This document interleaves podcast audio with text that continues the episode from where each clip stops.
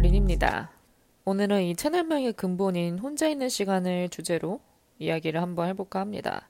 제가 앞서 트레일러에서도 말씀드렸듯이 전 혼자 있는 시간을 굉장히 즐기고 좋아하고 더 잘 활용하려고 노력하는 사람 중 한 명인데요.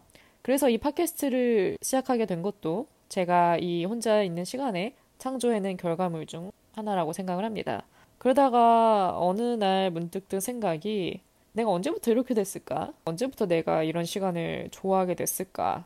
내가 원래 타고난 성향인지, 뭐 유전으로부터 오는 성향인지 아니면 그냥 나이를 먹음으로써 자연스럽게 변하는 현상인지 궁금해지더라고요. 근데 또 그렇다고 이 세상 모든 어른들이 다 이렇진 않으니까 또 밖에 나가서 노는 그런 소셜 활동을 좋아하는 분들도 많으니까 딱 답을 내리기가 어렵더라고요. 그러면서 머릿속에 드는 여러 질문들을 한번 제가 몇 가지 모아봤습니다. 그 질문들에 대해서 제가 내린 뭐 분석이나 의견들을 한번 전달을 함으로써 혼자 있는 시간을 잘 보내기 위한 동기가 필요한 분들 또는 소셜 활동에 너무 지친 나머지 혼자 있어 보고자 하시는 분들을 위한 제가 팁도 몇 가지 준비를 했으니까요. 끝까지 에피소드 잘 들어주시면 감사하겠습니다. 그럼 제가 모아본 질문 중 첫 번째는 일단 근본, 이 원인에 관해서 제가 물음표가 생기더라고요. 이 혼자 있는 게 좋은 건 혹시 인간의 본능이 아닐까라는 생각? 예를 들어 결혼 생활을 오래 한 부부가 있다고 치면은 인터넷에도 관련된 밈이 있잖아요. 와이프가 며칠 동안 친정에 가 있는다 할 때 반응 이런 거. 그러면서 딱 혼자 그 집을 차지하게 되었을 때 그 짜릿함을 표현하는 그런 걸 보면서 저 사람들 왜 이렇게 행복해 보이지? 이런 질문을 갖기보다는 이해하잖아요. 저희가 그런 감정들을. 그런 감정이 무슨 기분인지 잘 알잖아요. 왜냐하면 자연스러운 거니까 뭐 배우자가 싫고 좋고를 떠나서 그렇게 오랫동안 한 공간을 공유하다가 나 혼자 이제 독차지하게 됐을 때 아무도 나한테 뭐라고 하는 사람이 없을 때 내가 내 맘대로 할 수 있고 이런 자유를 만끽하게 되니까 거기서 오는 그런 짜릿함이 있는 거잖아요. 그런 걸 보면 이렇게 인간이 혼자 있고 싶어 하는 거, 혼자 있을 때 그 안정감, 그런 게 굉장히 삶에서 필요하구나. 어떻게 보면 이거는 우리 삶의 일부다.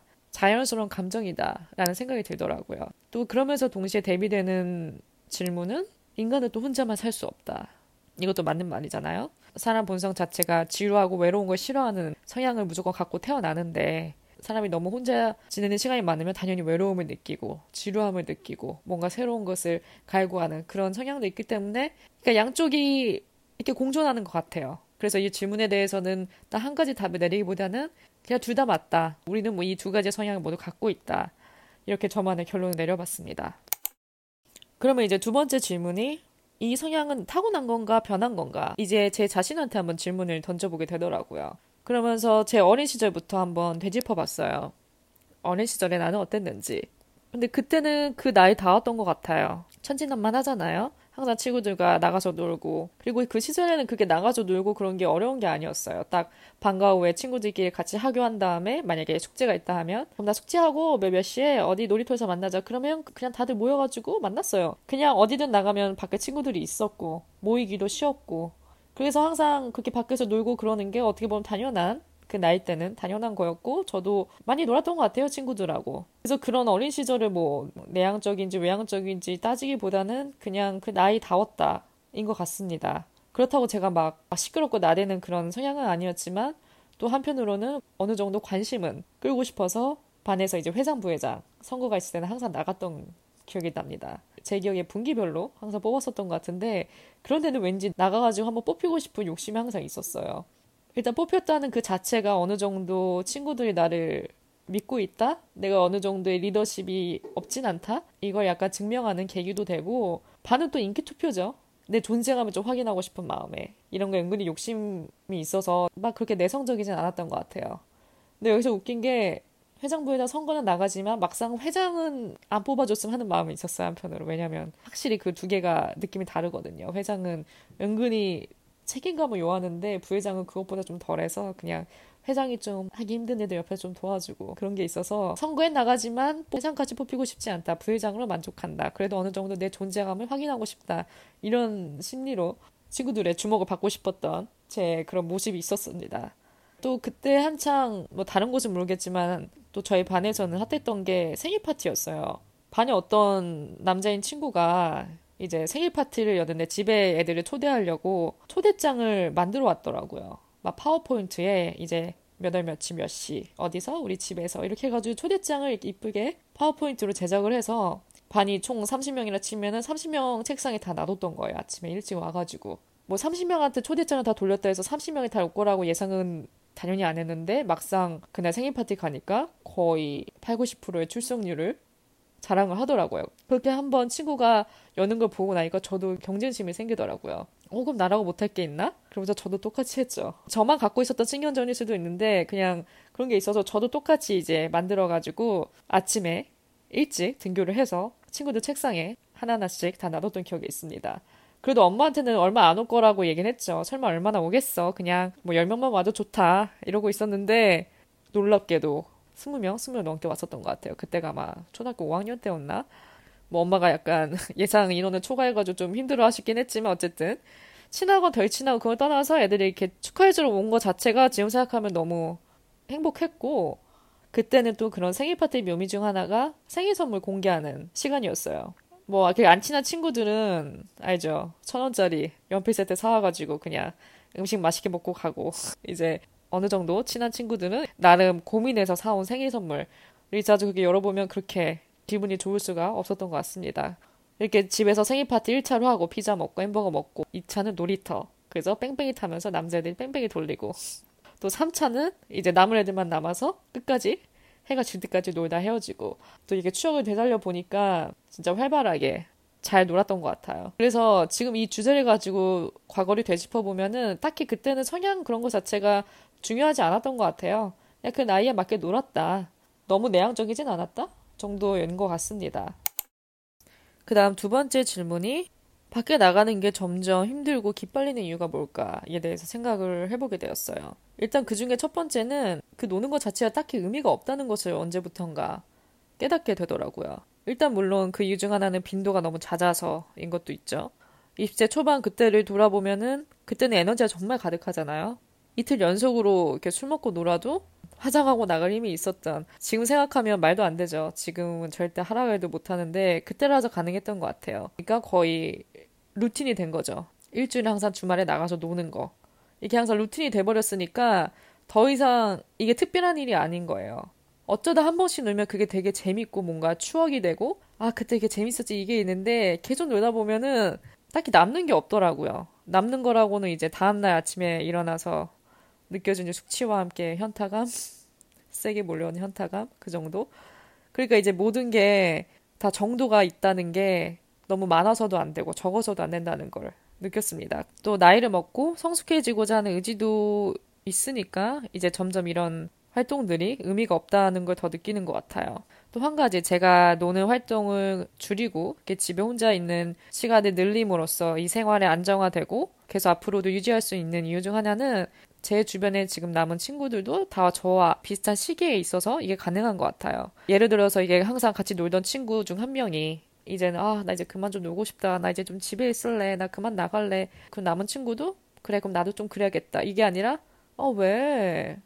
아, 좀 더 놀아야지. 난 더 놀고 싶은데 이렇게 서로 의견이 안 맞다 보면은 사이가 어떻게 보면 틀어지게 되거든요. 그래서 이런 시기에 접어듦에 있어서 친구와의 관계, 특히 맞는 친구, 내 곁에 맞는 친구가 있는지 그 유무가 굉장히 중요하다는 걸 느꼈어요. 물론 이 친구 관계에 있어서는 제가 따로 에피소드를 만들 예정이지만 간단하게 짚어보면은 20세부터 지금까지 이제 거쳐간 친구들이 있죠. 어떻게 보면 이렇게 떨어져 나갈 친구들, 좀 멀어질 친구들 멀어지고 남을 친구들 남는데 그 중에 영향이 컸던 거는 이런 스타일인 것 같아요. 노는 스타일, 서로 어느 포인트를 좋아하는지, 예를 들어 술을 좋아하는지 아니면 그냥 밖에 나가서 사진 찍고 맛집 다니고 그런 스타일을 좋아하는 건지 거기에 따라 이제 계속 볼 친구와 안 볼 친구가 나눠지는 것 같아요. 그렇기 때문에 지금 현재 제가 이 시기를 잘 보내고 있는 것도 다행 옆에 이렇게 남아준 친구들 또 저, 저와 비슷한 선상에 있기 때문이지 않을까라는 생각이 듭니다. 우리가 혼자 있는 법을 배워야 되는 이유, 이 시간이 가치 있는 이유, 한마디로 장점을 한번 파헤쳐 보려고 해요. 일단 그중 첫 번째는 내가 혼자 있는 법을 배워야 그 어떤 인간관계에서도 흔들리지 않을 수 있다. 인것 같습니다. 왜냐하면 나라는 주체가 강해지거든요. 나라는 주체 자체가 인간관계에 달리지 않은 거예요. 우리가 우리 인생을 기겨 놓고 봤을 때 다른 사람과 보낸 시간보다 혼자 보내는 시간이 압도적으로 당연히 많죠.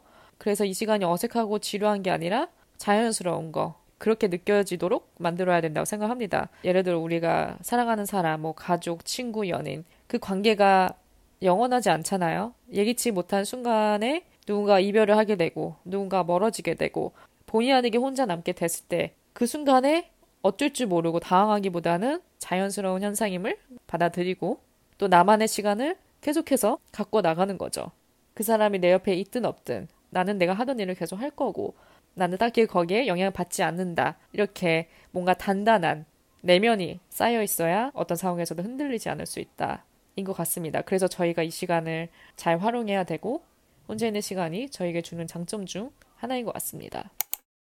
또 두 번째는 나 자신에 대해 알아갈 수 있는 굉장히 귀중한 시간이라고 생각을 해요. 우리가 다른 사람과 함께 있을 때, 밖에 나가서 이렇게 놀 때, 여러 사람과 어울릴 때, 그럴 땐 내 진정한 모습이 좀 감춰지는 느낌이 들어요. 물론 이제 어느 정도 편안한 친구가 있으면 내 본 모습대로 이렇게 하겠지만 만약에 좀 불편한 사람이나 친하지 않은 사람과 있다 보면은 본의 아니게 이렇게 가면을 쓰게 되는 경우도 있고 딱히 그렇게 내끼지 않는 자리에 나를 자꾸 노출시키게 되고 그러면 나를 좀 돌아볼 시간이 계속 적어지는 것 같아요. 그래서 저는 그땐 정말 몰랐어요. 제가 어떤 사람인지를. 그리고 내가 어떤 사람인지 생각해볼 그 생각조차를 안 했던 것 같아요. 그런데 이렇게 혼자 있는 시간이 많아지면서 처음으로 내 자신을 돌아보게 됐던 것 같아요. 그 혼자 있는 시간에 제가 가끔 멍 때릴 때도 많거든요. 그냥 가만히 앉아서 머릿속에 드는 생각 하나하나 짚어보다 보면은 나에 대해 좀 발견을 하게 돼요. 내가 어떤 사람이고 내가 뭘 좋아하는지, 내가 뭘 싫어하는지. 그러면서 뭔가 자기 것을 발견해가는 과정이 되더라고요. 그럼 이렇게 한번 훑어봤고, 이 시간을 어떻게 하면 잘 보냈다고 소문이 날지, 나름 좀 건강하게 보내는 팁, 부지런하게 보내는 팁을 제 경험 삼아 먼저 말씀을 드려볼까 합니다. 제가 이 시간 동안 발견한 관심사 중 하나는 여행이었어요. 제가 2019년에 친구와 함께 일본 오사카를 방문을 했던 적이 있어요. 진짜 짧게 여행으로 3박 4일 정도? 근데 그 여행이 저한테 그냥 단순한 여행이 아니라 굉장히 깨달음이 큰 여행이었어요. 나름 이제 일본을 간다고 이제 일본을 한번 배워보자 해서 구몬을 제가 시작을 했거든요. 한 두세 달 정도 했던 것 같아요. 그래봤자 이제 겨우 가타카나 정도 떼고 일본 여행 갔습니다. 그러니까 일본어를 못하는 상태에서 갔죠. 근데 일본어 못해도 어쨌든 여행은 어느 정도 다 하니까 사람들이. 그래서 갔는데 이제 여행에서 가장 큰 게 변수잖아요. 가장 큰 영향을 끼치는 게 그래서 저희가 도착하자마자 트레인을 놓쳐가지고 시간을 놓쳐가지고 티켓을 교환해야 되는 상황이 생겨서 영무원한테 가서 티켓을 바꿔달라고 말을 해야 되는데 일본어를 못하니까 당연히 영어를 썼죠. 떠오르는 아무 단어나 이렇게 짜집게 해가지고 어찌어찌 말은 전달을 해가지고 다행히도 알아들어서 티켓을 교환을 했습니다. 그러고 이제 드는 생각이 내가 공부를 했더라면 좀 더 요리 있게 정리를 해서 그 사람이 알아듣든 알아듣지 못하든 이 정도밖에 구사를 못했다는 거에 대해서 되게 뭔가 내 자신한테 만족을 못했어요, 제가. 그러면서 희한하게 일본에서 영어 공부를 해야겠다는 다짐이 생겼습니다.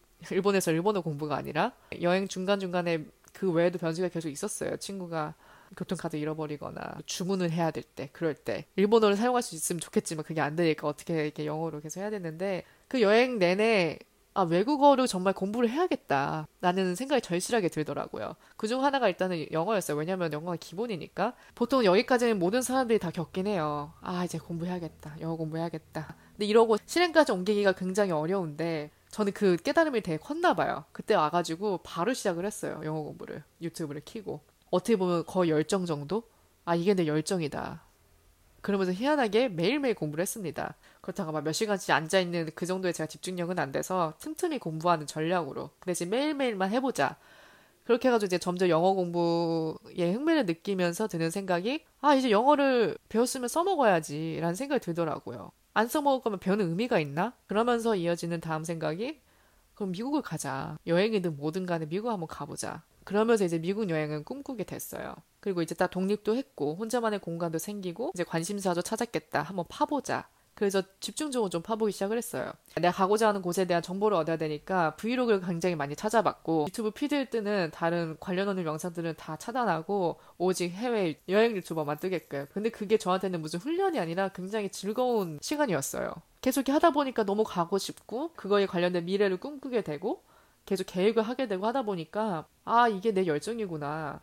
어떻게 보면 저는 살면서 한 번도 열정이라는 걸 가져본 적도 없었고 심지어 되고 싶은 것도 없었고요. 저는 그런 것 자체를 깊게 생각해 본 적이 없는데 이제 비로소 깨닫게 된 거죠. 또 다행히도 제가 이렇게 몰두할 한 가지가 생겼다는 자체가 너무 기뻤던 것 같아요. 그래서 저처럼 이렇게 관심사를 하나 찾아보는 게 좋을 것 같아요. 저는 좀 일이 커졌지만 여러분들은 꼭 그럴 필요 없이 사소한 것부터 시작하면 좋을 것 같아요.